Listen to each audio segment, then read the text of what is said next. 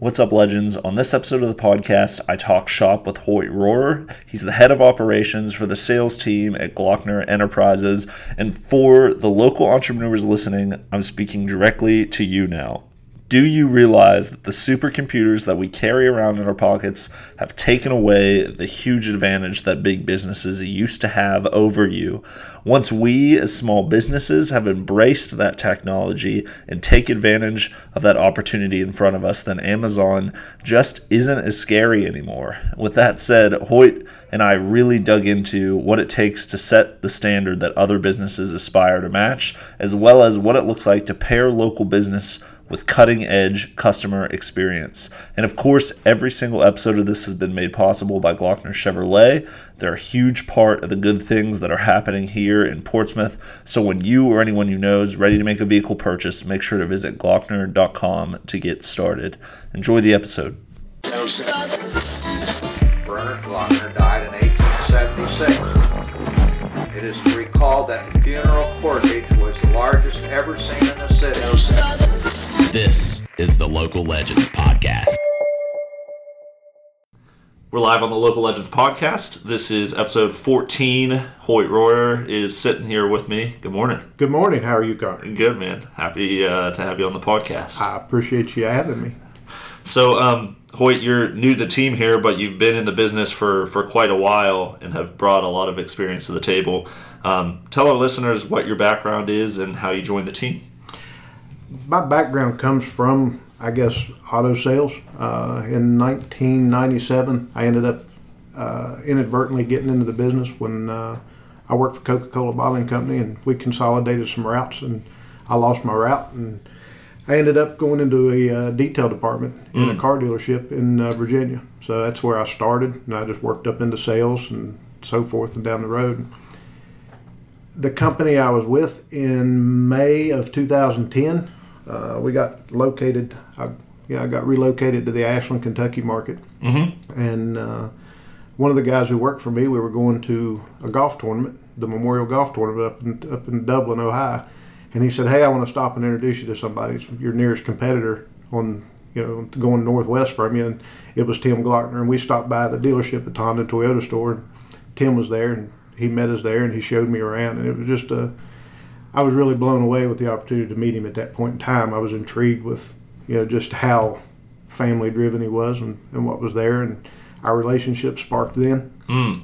and we stayed in touch for 10 years all the way up till just recently and we'd always laughed about it you know would there ever be a time would there ever come an opportunity where you know him and i would you know join teams and and, and go at it because our ages we're, we're kind of the same age Yeah. you know, he's uh, we come up through the same era and i think the respect that i had for him is what was really really drawing me towards him Mm. and uh, I would come to Portsmouth. My wife and I, me and Jennifer, would come over and spend time with any kind of the uh, like the the Portsmouth days, the the boat races, the things. We would come over and and meet up with Tim, and we'd just go and he would show me around and introduce me to people, and we'd done it for you know, several years. Yeah. That's then- that's pretty uncommon, especially. I don't know. I feel like most of the time, car dealers call call their competitors to kind of maybe siphon information out of each Yeah. other or bluff a little bit. It's not really usually a, a friendship, you know.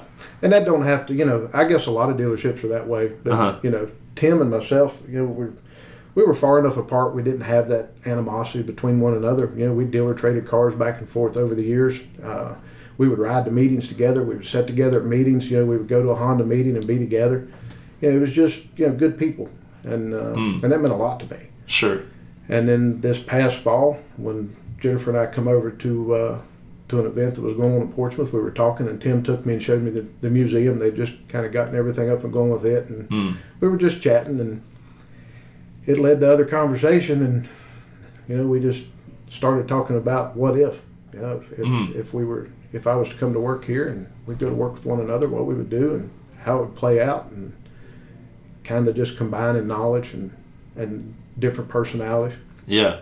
And the question I want to ask um, of you with all this to kind of drop some value for maybe some small business owners that are listening that maybe have competitors that they'd like to get to know better because they're living you guys were living similar lifestyles even Sure. when you were competitors, right? Abs- absolutely. So like what's what's definitely interesting about you joining the team is that that you and Tim built this friendship uh, when you were still competitors. And so I'll ask like how do two competitors in the local marketplace like get past the bottom line and work together, like find a common good? Yeah, I think both of us realize that there is more than ample opportunity to provide to people their wants and needs for automobile service, be it be it purchasing a new car, getting service work done. Um, you know, I would trade for a, a, a Chrysler product. You know, and Tim and them they own the Chrysler store in Ashland, Kentucky, so I would send my vehicle to them for any warranty work and so forth. You know, through the dealership. You just you just got to understand that there's a there's a big there's a big market within the small market that and there's plenty to go around and if everybody just took the time to work together i think the customer base realizes that more and they look at it and say hey there's no animosity there. You know there's if i if if i offered a new product to a customer that they didn't want then i would send them to tim if they wanted to buy a dodge. You mm. know it's just it was just and i think customers appreciate that. Yeah. you know, and when two dealers and two operators understand that that's the case and that's the basis for it, to where you can work together within the same community and same market to service the same customer base, it makes it a you know more of a smooth transition. Absolutely. The the Glockner team is back at the stores as of Monday, and we're recording this on Wednesday. Um, you know as well as I do that we're assessing you know every part of this sales process daily and uh, trying to adjust and give our confident like customers full confidence that our sales process is faster, easier, safer than it's than it's ever been, especially in the times that we're on now. And uh, not only that, I know and as well as you and the sales team know that that we want to set a standard that other people aspire to match. Agreed. Yes, uh, absolutely. So for you personally, like where do you start every day to set that tone of excellence? we have realized going into this that the dynamics of how we go to business every day is drastically going to change from mm. moving forward, and it just changes how we have to get up and come to work every day. Mm. Um, you know, we're we have an obligation and a civic duty to our customers that you know through this we've you know we're showing up to work a little earlier since we've opened back up. We spend time now instead of having our morning sales meetings consist of going around and cleaning everything, wiping everything down, getting everything ready to go to market. I think we have this is going to force us to become much better providers of customer service. Um, you know, to provide the, the optimal customer service to any customer, be it sales, service, test drives. The common questions we used to get were, you know, the customers would come in and we would sit face to face and talk. It's not going to be the case anymore. You know, we're, we're, we're doing a lot more of that hundreds of miles apart. I mean, we've got people, we just had a guy drove down day before yesterday from Pennsylvania and picked up a new Chevy truck from us. And we handled all the process. Very little was face to face at all. And I think that's the direction we need to go with it. Uh, it, I think the end result will be better for a customer. You know, and I think dealers who have realized that it is now all about the customer experience, and the less burden we can put on a customer, the better off that dealer will be. Hmm. It's going to force a dealer to make themselves the obvious choice to buy a car from. Hmm. And you know, we're just we're striving hard to retrain our salespeople to adapt that mentality and that philosophy, and our managers alike. You know, they have to change their processes. Absolutely. I was sat in a wonderful webinar with David Kane yesterday, and he was like emphasizing one of the main points of the talk was like experience is the new brand, right? Right. So it's not just like we we are family owned and we are the oldest Chevrolet dealer in the in the business, but that customer experience is something that we prize above everything else, right? That we're just as progressive as Probably one of the biggest things a lot of people have asked what what brought me to the Glockner organization, hmm. and there is no doubt their ability to deliver the most optimal customer experience is just intriguing with me, and it's always has been. You know, they've they're they're just an amazing family. It's family based, hmm. and you know, I was really my very first day here. I remember we had a we had a we had a meeting, and we were it was the my December the second, my first day here, and we had a kind of a corporate uh, meeting that took place down at the museum. And I, I walked into this room, and there's a great big table, and I sat down and I ended up getting stuck. You know, I got set right beside Andy Glockner, and I'd, I'd never really even met him. And I'm sitting there, and we're everybody's talking, and they're, and they're just the dialogue was great. And, and Mr. Glockner leaned over and he put his hand on my leg, and he leaned over and he whispered in my ear. He said, "I'm I'm so proud to have you on this team. Welcome to the family." Hmm. And I think that meant more to me than what anybody can imagine. Yeah. You know, when he said, "Welcome to my family," hmm. and that's the energy you feel throughout this entire organization. Absolutely. That's the mindset. Well, that is what sets them apart from most dealers to be able to deliver that experience that I was just talking about. Of course. You know, they truly understand what it's like to be the obvious choice to buy a car from. Hmm. So we're we're left to set the standard and the bar for every other dealer to, to operate at. Mm. And you're right, that customer experience and that desire for excellence comes from genuine relationships Absolutely. that they have that we have as a staff and try to build as a staff so that that transfers to our customers and they can see that and Andy Glockner said it perfectly like on his episode of the podcast he said we're here because we surrounded ourselves with great people Correct. right and so that's the focal point they use in all of this and it's able to helps us be more progressive Yes, for um, sure. Several years ago, I heard Tim make a comment. We were we were sitting at a uh, at a meeting. Him and I were talking, and he was he asked me through the conversation of you know how was my transition into the Ashland community and in the Kentucky community where I got relocated to in 2010, and and I heard him make the comment when we were talking about it. He said, you know, we believe at Glockner that when you take so much from a community, that you ought to give right back to that community you know much more than you ever ever take from it. Hmm. And when you come into this area you see so much of that. Yeah. and uh, and that's that, that's really important. It's the reason that Jennifer and myself you know we're, we're, we're relocated moving over into the Portsmouth Ohio area. And you know and this is going to be home because I believe the same way. If you if you're going to take from a community hmm. then you ought to certainly give back to it. Absolutely. Uh, and then as far as like the car buying experience, so you're head of operations here, Hoyt, and um, know like what our people are doing on the ground and are helping give them guidance on how. Not that they don't treat customers with respect. I feel like that's always been the core value. But how can they more optimally serve and make it more customer centric? Um, so, what have your thoughts been on that, and how are we like continuing to pivot toward towards being the most customer centric dealer in the U.S. I think a lot's going to, you know, we talked about the way how we go to market anymore. You know, how we, you know, everybody has a, you know, uh, our new GM product or our new Honda product, our new Toyota product. That there's a cost factor involved in that vehicle that lines up with every other dealer across the United States. You know, a, a, a Honda Accord costs the same here as it does anywhere else. And I think the dealer that goes back to what we talked about, who makes themselves the obvious choice and offers every reason in the world of no excuses why you shouldn't buy a vehicle here or why you shouldn't have your vehicle serviced here. Um, when you start delivering that that that experience to the customer, not and I don't talk about marketing. Anybody can jump online or put an ad out there on the TV and say, "Hey, we're the best place to buy a vehicle." Sure, see us." sure. No, that's not what I'm talking about Yeah, but what makes you the right. best? What right? makes Yeah. us the best? When you step up and you know we, the Glockner organization gives somebody a lifetime powertrain warranty on a car, Hmm. and there's no there's no hooks or gimmicks to that. There's no issues with that. Tim and them believe that if you spend your money here on a car that is a new vehicle, and then you do what you're supposed to do in the manufacturer's eyes, maintenance wise, that if for your reward for that money, you shouldn't have to worry about spending money on major repairs down the road with the engine or transmission issues you know, and our financing team is just, you know, we have the ability to get people financed who've never had an opportunity uh, through conventional financing before. You know, and, and there's no reason whatsoever that if you darken the doors here and you have a job that you can show that your ability to pay for the car is adequate, that you should be able to buy a vehicle from us. And that's the message that we've got to get out there. But it's also what we need to we need to make sure we deliver.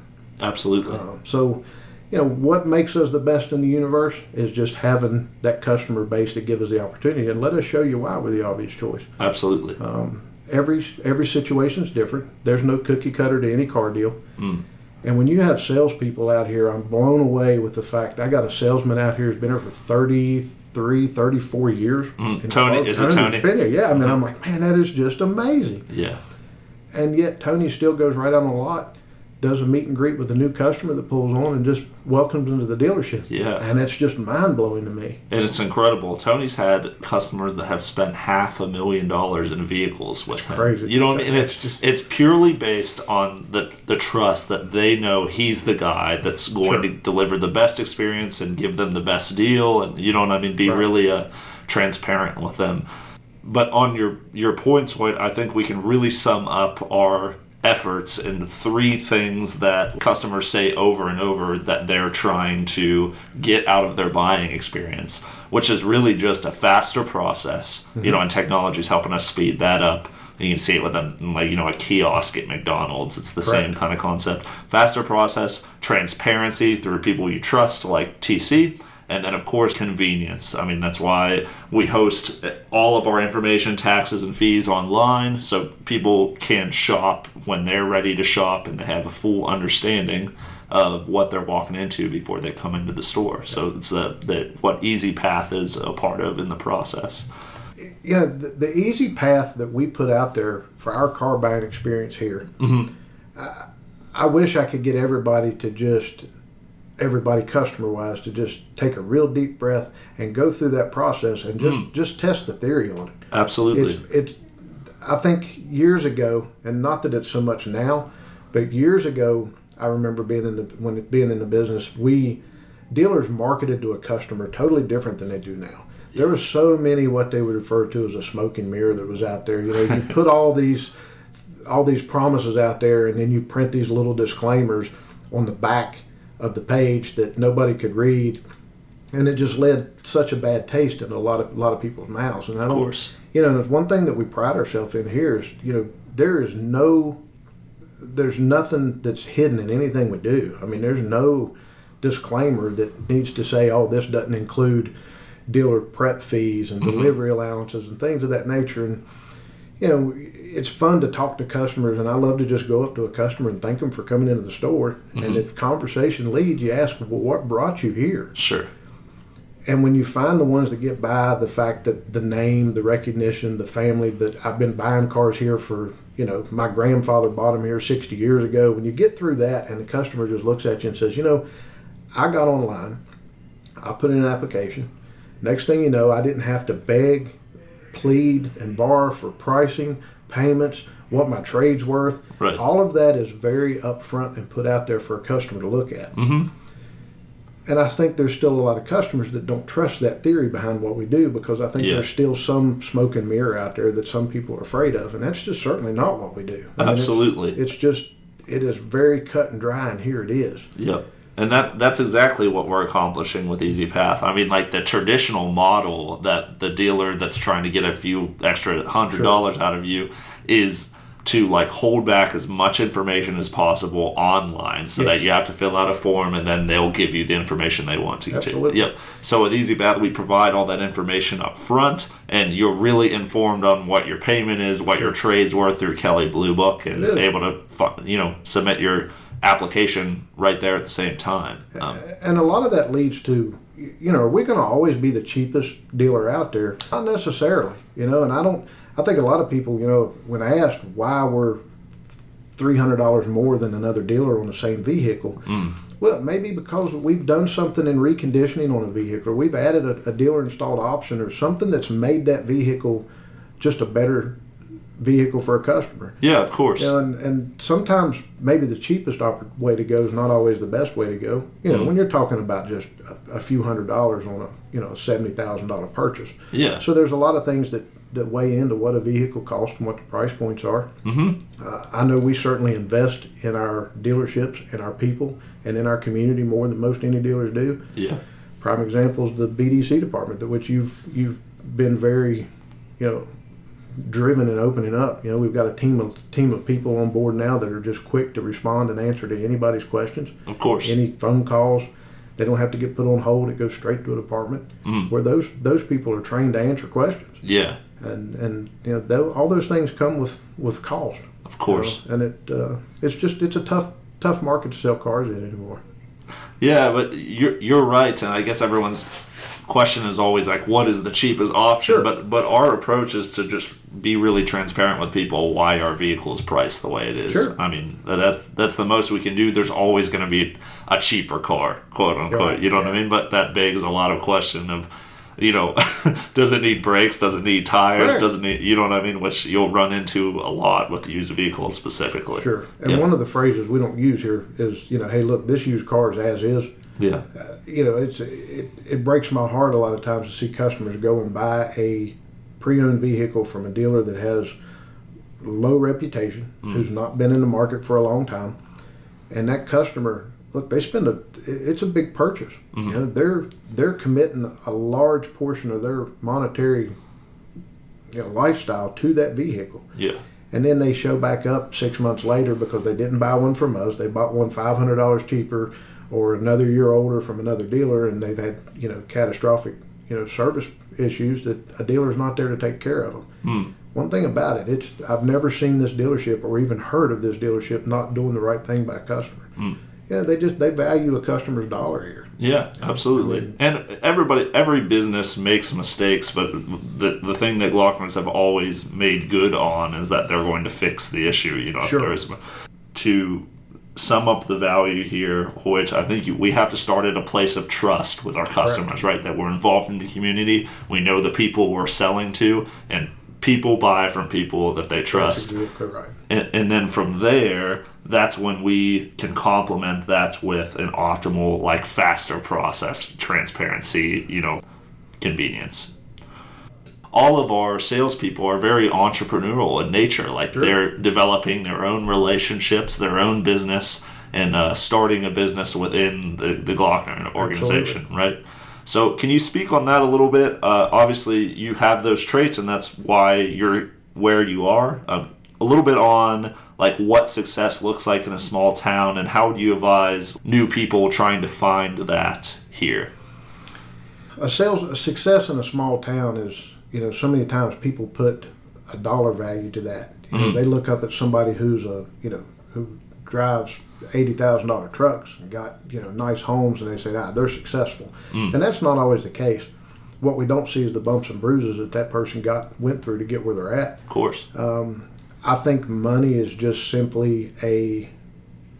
It, it shows to what level maybe somebody the success they did at running their life. Mm-hmm. You know, if you if you run your life well, then I think the rewards are there. Uh, if what success is for a new person in a small town is, you know, if you, you get into the car business, the success part of it comes from how you market yourself to the community, how you uphold yourself in that community what involvement do you have? You know, are you out there being part of a community, supporting a community? yeah New salespeople come in and they, you're 100% right. That is their own business within a business. Mm. It's their responsibility to market to their circle of influence and reach out to that circle. And if they conduct their life in a manner to which that circle looks up to them, mm. and it's somebody that they want to do business with. And a lot of times when we look at bringing on a new a new team member here, we look and we'll go straight to a Facebook page for saying, look at their Facebook page yeah and look at what they're out there doing. You know, are they out there acting a little bit, you know, unfavorably in the eyes of the community? well, we, we notice that and we kind of shy away from it. Maybe Sure. that's not fair. I don't know. You know, we all have, we've all made mistakes. But if you want to be successful in this business or any business, as far as I'm concerned, when you get to dealing with a community and you're you're involved with that, understand you're being watched, mm. and and you have to conduct yourself accordingly, so that there is no repercussions and people looking negatively on that person. of course And then, you know, keep in mind, like the, you know, what I've heard the Glockner say, if you're going to take from that community, give back to them. You know, go be part of a, go be part of the board. yeah You know, go down and help at a food bank. Go down and just walk around and thank people for coming to an event. yeah You know, it's just, it's just upholding yourself and fulfilling your civic duty Absolutely. will make you successful. Mm-hmm. Yeah, I think uh, it it sounds oversimplified, but really, like pe- people buy from people that they know and trust, right? And so, uh, the worst scenario to be in, whatever your small business is, even if you're not a salesperson here at Glockner, the worst scenario is your friend or someone you know telling you, "I had, I had no idea you sold that or you did that, provided that service," right? Yes. You know, um, so that's a pretty good indicator that that you're not as involved in those people's lives as you think you are. That's you correct. Hmm. We assume too many times that people just know what we are and what we do. Yeah, and, that, that they're obligated Oh, to yeah. buy from you. That, that's not the case at all. I mm-hmm. mean, it's uh, yeah, it's, it's it's it's ironic. I got a situation right now where and it's not a bad situation by any means, but a new sales lady that come aboard that works at Honda and Toyota. Mm-hmm. She has a family member who has bought vehicles here because he's a he's a GM guy, and he has bought vehicles here from a salesperson for I think six vehicles total. He's bought from the salesperson, and now she is on board with this team where he's always bought his GM products. And uh, the two of them are selling him a new vehicle, and they're just going to split the deal. But it's just they just laugh. You know, I got one salesperson says I've sold him six vehicles, and he says, "Yeah, but this is my niece." You know, and it's just it's just funny watching them work it out. But Yeah. that's a prime example of what's there. He didn't even realize she was in the business prior to her coming here, mm. and they're related. absolutely. So yeah, we take for granted a lot of times that people just assume they know what I do Yeah. because sometimes people feel like that maybe they're in the business of selling cars and they're they're they don't want to talk about what they do, Yeah. and that's so not right. Uh, This is your career path. Be proud of what you do Absolutely. because you can sure as hell be proud of this community and you can be proud of this dealership. Don't ever not be the first one to jump up and say, "Hey, this is what I do for a living and this is where I work." Um, and so many times, salespeople they feel that that's going to cast a negative light upon them within their circle of influence. Sure. And that's probably with you know most business owners probably have employees that are just that way, Yeah. and we don't realize that. Well, everybody thinks, I think, when they come into the business or when you get into car sales and you hear, obviously, you have to sell cars to make your paycheck. Sure. I think everyone gets in the mindset of they have to be in this this transactional mode all the time. Right. Like, you got to be selling, selling, selling everybody uh, and, and sound. People get kind of weird and super scripty, and then, you know, you're pressuring your family and friends to do stuff at, at the wrong times. Honestly, coming out of that transactional mindset, cars are a commodity. Almost everyone needs one. It's not something that you have to force on anybody. It's like when they're ready to buy, why do they buy from you? Just because they know you and like you value them as a, a as a friend or a family member, and then so they, they obviously know that you're the person to trust in the situation. You know. Uh, and unfortunately, the car industry is so just spontaneous. Mm. It's unbelievable to me how many people will be going down the street from the Chevy store and get a milkshake, and on the way up, they just, you know, the. The, the wife says, "What are you doing?" He said, "I just want to pull in and look and see what this price of this truck is. You know, Sure. 'cause, you know, a few years from now, I'm gonna. I like the new body style. I'm gonna buy one. Yeah. 45 minutes later, they're leaving in it because that milkshake led to a, a purchase of a new Chevrolet truck or a, you know, yeah. something. It's just, it's mind blowing how spontaneous that is. So, yes, you have to keep yourself in front of everybody you can and remind them this is what I do. Absolutely. Instead of just selling all the time, provide value. Sure. Show them you know what you're talking about. And when people ask what you do, that like reassure them um, just by even answering their questions or being really active on social and creating content there to show them that um, you're the obvious like authority, trusted authority in the space to handle their transaction. Because people people know and understand that there's a bad stigma around car sales. And so if you show yourself to be completely opposite of that stigma and uh, you have friends and family around you that, that know what you're doing, then that like they're going to support you. I They mean, will, Yeah. absolutely. And especially when they have no reason to not. Yeah. Everybody's going to buy a car from somebody. Sure. Um, you know, is this?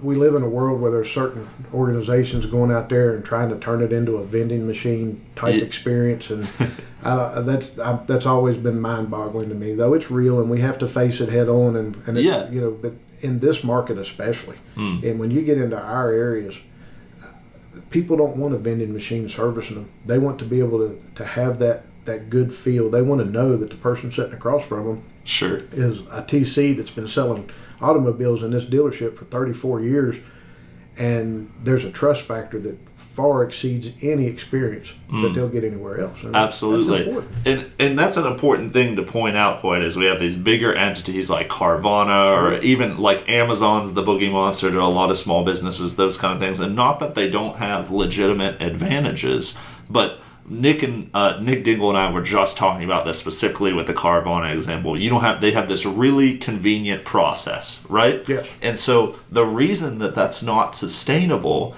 is because our processes are also either at that convenient or becoming that convenient, right? So we're meeting the customer where they want to be met, just like Carvana is. Sure. And once we're both on the same level as far as convenience, then the person still needs to choose who they trust to shop with. Right. you know what I mean? You know what I mean? So I think the reason that Carvana had such an advantage in the marketplace maybe five years ago was because there were still so many dealers that were doing shady stuff. Right. You know what I mean? If you think for one minute that me and my team here won't deliver the car to your driveway, Yeah. pick up your form of payment there, or we'll send F and I to you and have you do financing right there on your front porch, drinking a glass of sweet tea in a chair. That's fine with us. We don't care. Yeah. But pick up the phone and call back Carvana and ask them a question about their financing. Ask them a question about when should I get my service done on my car, Hmm. and see what what you what you get. Yeah. Or pick the phone up and call in here. Yeah. You know, and, and you'll see the differences of why there's still a lot of people who want to have that hometown experience Exactly. and buy from somebody that they know that has a very, very trusted reputation within a market. Absolutely. And and pair that Hoyt with the fact that technology gives us the exact same advantages if we take advantage of it that these larger entities That's have right. That's they right. just they It's love amazing. painting the picture that we're like neanderthals down here Yeah. A- you know what i mean It is not at all. It's just it's crazy. Correct, correct. So as if we as small businesses can position ourselves to do e-commerce, to do uh, virtual retailing, and be just as upfront and transparent, then the bigger entities no longer have this big advantage that everyone's scared of. it's amazing to me how much dealers can cut their marketing expenses now if Mm-hmm. they utilize the tools that they have. I mean, Mm. we used to sit and evaluate how much we're spending in marketing, and it was just insane. Sure. I want to go reach hundreds of thousands of people real quick today with something. You just get all your salespeople together and all your managers say, everybody put this on Facebook. Yeah. And they send it out there. And next thing you know, it's reached far more people than any newspaper ad will reach on Friday morning. Oh man, and with a turnaround time that's so much quicker, the speed to market is incredible. You know. So, you know, a lot of small businesses, it's tough to make it now. Yeah. And, you know, our biggest expenses are our people and our marketing and our product. You know, Mm. Yeah. that's your biggest expense. And that's the biggest expense in pretty much any business. So every small business owner needs to make sure they're utilizing all their tools in their toolbox. of course. And and the power of your employees are just it's it's priceless anymore. Yeah. And even uh, let's travel down this road a little farther, Hoyt, because uh, you're, you're dropping a lot of value here. Let's talk about um, we can eliminate a lot of those marketing expenses just by taking advantage of what we have here. Sure. So, how do we further take advantage of what's sitting in front of us? I, I think a big differentiator or like answer to that question can be the difference between always worrying about the bottom line and or looking at the qualitative data like what's the ROI the return on investment of being nice to someone? You know what I mean? You you can't measure that but you know you know that by treating someone with real respect they're they're much more likely to return the favor you know? You can't put a dollar value on Bob and Betty who buy a vehicle in January that goes home and throughout the course of the next three months that when people ask them about their new vehicle and they say, you know, I've, I've, I've always bought my vehicles down there from uh, the Glockner organization. You know, they've they've always treated us great.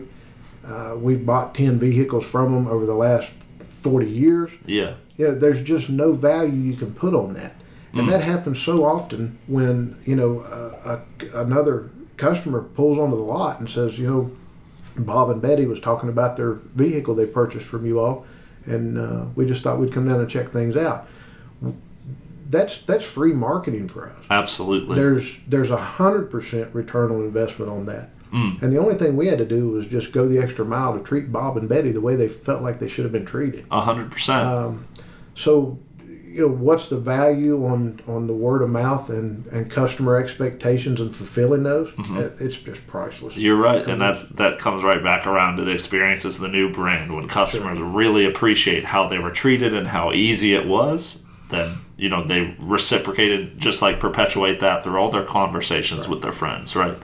and that's any business. That's to approach things Mm-hmm. the same way. There's not a you know uh, i guess a, any restaurant's biggest fear is to only serve a, a guest one time Yeah, and that's the way you got to look at it. Mm-hmm. You know, am I doing everything I can to secure this opportunity? But yet, I want to I want to just nail the coffin shut on every other opportunity that's ever going to come from this family and their circle of influence. Mm-hmm. Uh, it's just so crucial that we make sure we make ourselves the obvious choice to the point that we we're guaranteed another opportunity Of course. to service that customer. Cellcology is the name of the company. Put together like a wonderful case study on the difference between customers that you generate with ads, right, and customers that are repeats and referrals. And just like we're seeing with Tony Christopher and his 30 years of Yeah. experience, and people that have bought half a million, five hundred thousand dollars worth of product from him, those people that repeat and, and come back because of a great experience, they're not arguing with you as much on price because they trust you. The lifetime value is is bigger, right? Clearly, much bigger. We- I I think that's a, an important differentiator, especially with local businesses like ours. Like if we're updated and our technology can provide the same experience, that we're not looking to have one one night stands or one time sales Right. with our customers, right? This is a lifelong investment. Like we're in this together. I support you, you support me, and we as a community can start to rise together. And uh, look, this has been hard on everybody. I'm, mm. I'm, I'm 48 years old, and I come from a, a small town in West Virginia. You know, I grew up in West Virginia, and I, I, I didn't go through. I wasn't deemed to be in the car business, so, and I wasn't a technology kid. I was always, I was, you know, I was the kid out, and you know, in my era, we were out playing. You know, we were, you know, just never. Video games didn't exist. you know, we didn't have. I mean, cell phones and and that, so it's been a big transition for me in my life. Mm. I've had to change more than anybody over the years with this because you just have to adapt the processes and the change that come. Yeah. But then when you finally quit fighting it and you look up and realize just how much better service that you can provide to a customer hmm. and how much easier it is for a customer and how, how much we've simplified the car buying experience Yeah. how much you know through this you know the pandemic that's gone on as they say through this virus we've i've never seen it be so easy to go through a drive-through and get lunch. You know Yeah. we still try to support our, our local restaurants. There was times you'd pull up to a wendy's and the line would be wrapped around the building and you're like oh it's going to take forever. Man, they're rolling. They're just- Yeah, yeah. Scott, I know Scott Schmidt's probably super happy about that but but they're they're doing such a better job mm-hmm. at at handling the customer experience through a drive-through that is now got 10 times the people in it that's ever had in it so hmm. and we've had to do the same things i mean the car buying experience man you can just you can roll you're in and out of there yeah, yeah. and I, I'm just so blown away at how we have done such a good job at learning to provide so much more with hmm. less Yeah, and uh, it's it's always a learning experience. We're still pivoting and figuring out how how we can be the best, provide the most customer centric experience. But even the drive through example, what's crazy, and I and I heard this uh, case study from Kane. The average Chick Fil A spot, you know, they're a drive-through location just like any other fast food joint, right? Sure. But the the average gross of like a of a Chick Fil A location per year is like something like five times the amount that um, your other fast food chain is. Right. And that's because Chick fil A pairs their understanding of technology with just kindness. Right. You know, and they have a way that they say things, you know, my pleasure, like all that stuff that pleasure. customers are just so excited to be treated well, you know. Yeah, you're right. Jennifer and myself, it was it was funny. We went through. You brought up Chick Fil A. Uh-huh. We went through the Chick Fil A drive-through. We pull up because that's what she wanted. So Mm-hmm. we we go into the drive-through. There is uh, her and I and uh, my stepson Rob, Uh-huh. and we were in the truck and we order lunch. And this girl, there's these. They have these these girls running all over the place with laptops. Yeah, I yeah. mean, and they come up to the truck window. They get your name. They get an order and we hadn't even moved 10 feet and then here comes somebody with a tray and they they walk up to your window and they just verify your name and they hand you your meal and you just drive off, and there are people everywhere, hmm. and that experience was just blown. It blows you away, and they're doing it with such speed and accuracy that it really makes you question. And I know we keep going back to this, but I can't express enough about how we've learned so much over the last two months. Mm. How much we can do if we just really are forced to excel and, and raise the expectations of customer service. Yeah. With- you brought Mr. Schmidt and Wendy's a prime example. He's got a kid in the drive-through down there. I don't know his name. Shame on me for not getting it. I know who I'll you're do that. talking about though, because the guy is an awesome, He's awesome. employee. And Yeah. he's just man, he's just he rolls and you just the the wording, you feel like you're talking to somebody that you've known your whole life through a speaker that before you're out there going, Yeah, you can't hear him and you're repeating and it's just I love seeing how the communities has come together to embrace such a what could be such a terrible time, which is terrible. Hmm. But everybody has come together and just figured out a way to be just we're going to survive. You know, we're going to win. You know, No, this could be without a doubt, and Justin Clark said it on the last episode of the podcast. This could be one of the most innovative periods in our Sure. in our city's history, maybe ever. Right? I agree. This Yeah. is going to be what will, you know, everybody says, well, there's going to be so many people that won't recover from this and what. Hey, look, I think in any any day to day business, there's a there's a path that we're destined to go down. Hmm. Good business owners, good patrons, good good good people are on the right path and they're going to go down it and they're going to be rewarded at the end. Hmm. Back to the success thing. Absolutely. But you know, so businesses that don't succeed, maybe they weren't on the right path to succeed to begin with. Hmm. I perceive this to be an opportunity where businesses are going to become so much stronger and understand what people want Yeah. more so than ever right now if they'll just allow it to happen. Absolutely. Yeah. Absolutely. Um, Hoyt, yeah, man, this has been incredibly insightful. I appreciate you speaking on everything you have. I mean, is there is there anything else that um, you'd like to relay to the people listening or the small businesses that are in this with us? I mean, how can we? I guess uh, what's your advice to maybe someone that's uh, struggling during this time or is looking for um, a direction of what they could be improving on? use the tools you have around you.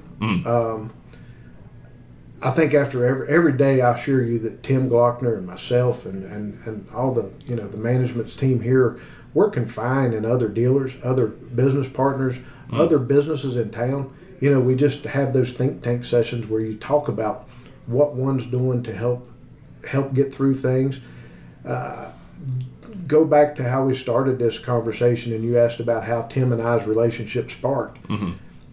You don't have to be down the street from another competitor and it be a strictly competition aspect to where there's no, you know, there's nothing but animosity between you. Of course. Dealers and businesses alike of any sorts need to utilize each other through these times. Because it's imperative that everybody succeed and get through it. Yeah. So I think the biggest advice people say, you know, what are you all doing to win? What are you doing to succeed? We're using the tools that we haven't pulled out of the toolbox for a long time. Mm. And unfortunately, we found a lot of that to be just the knowledge of people around us and our peers. You know, uh, dealers need to go ask our salespeople what they feel like they need to do right now to win. Mm. They'll be amazed at what they get told. And business is business. You know, it's just if you have good processes in place, and you follow those processes, and you put yourself and create a strong, united front for a community, and go to work every day. Mm. You know that th- people appreciate that, Absolutely. and that's what it takes to win. You know, uh, I think everybody needs to. You know, some people. I'm a I'm a God fearing man. I believe you. You know, I, I think your faith needs to be really, really above board right now. You know, I think there's a I think there's there's a, a sense of peace of knowing that we have have the good Lord above watching over us, and that and that's important too. Mhm. You know, so just use every tool you have in your toolbox, and go enjoy your family. Get outdoors. Go spend some time. Speaking of outdoors, what you're you're a bit of a fisherman yourself, man. I, and I bring I bring this up because every single person on the podcast has related like a, a large part of uh, their life philosophy or their um, success to what their sport is or pastime. Like it seems to kind of be like weaved into who you are as a person. Why fishing? Like what? I think competitive sports in general are good for good for people. Yeah. You know, competition is great if you can compete in any sport you do. You know, basketball. It, it don't matter whatever it is. Competition's good because you challenge yourself. Yep. I am an avid fisherman. I love the fish. I love the time on the lake. Um, it is probably one of the I, I, I say fishing and golf is probably two of the one of the most intriguing sports to me that's out there because it's nothing but you and the fish. I mean, you know, you, you want to catch fish, you yeah, go figure out how to catch them. You know, it's a, it's a it's a game that you play. Sure. Everybody has the same opportunity. Yeah. It's just the person who goes and uh, figures out the, and beats the fish. You know, I fish competitively. Um, a lot of people, you know, we we haven't much this year, but that was part of my deal with Tim. I said, look, there's some there's some tournaments. Yeah. I'm going to have to travel and fish, and you know, and, but and people say, why do you do it? Well, it's there's nothing like the challenge of overcoming Mother Nature and the fish. Mm. You know, you're not competing against the guys on the lake with you. Yeah. You know, it's just how like we talked about what determines success.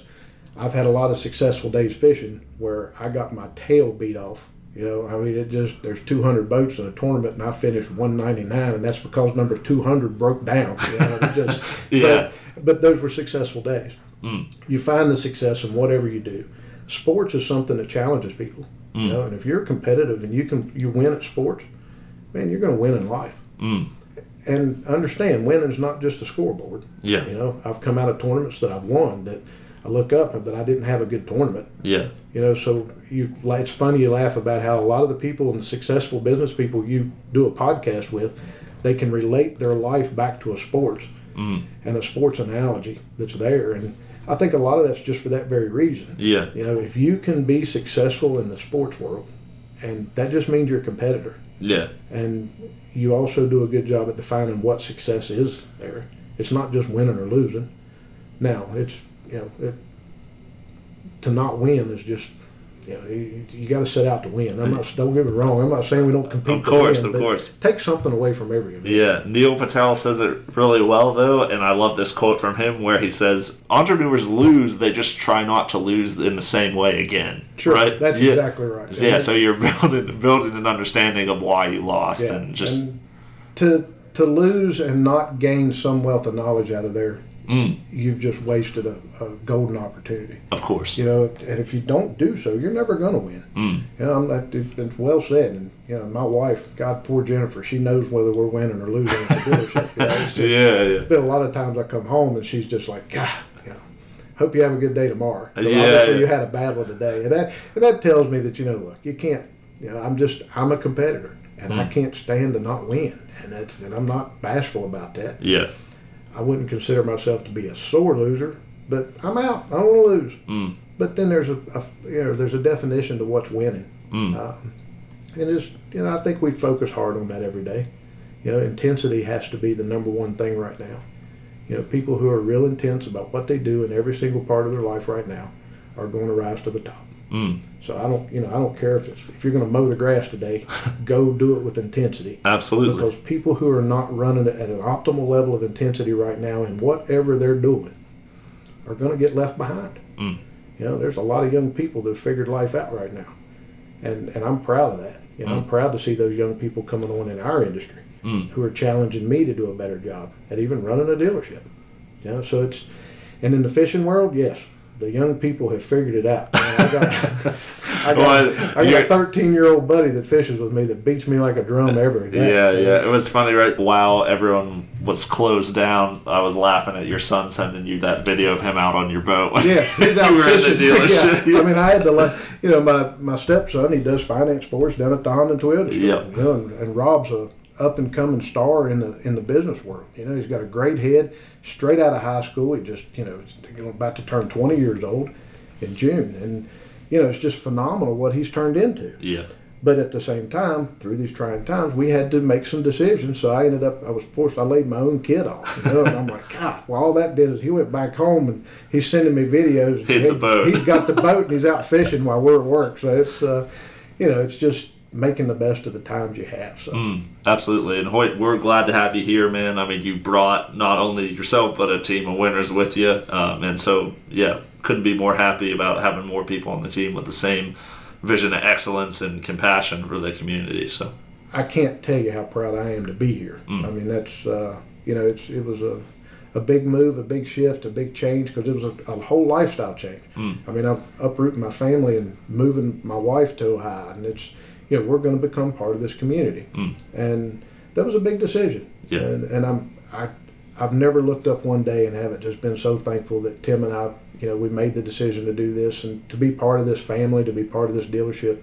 It's just unreal. You know, everybody here is just amazing. Yeah. Uh, I wish everybody could had the ability to come and spend time here to just see just what I'm talking about Mm. because it's uh, it's it's heartwarming. Yeah. It really is. Hoyt, thanks so much, man. Hey, thank you, Connor. Yep. Everybody have a good day.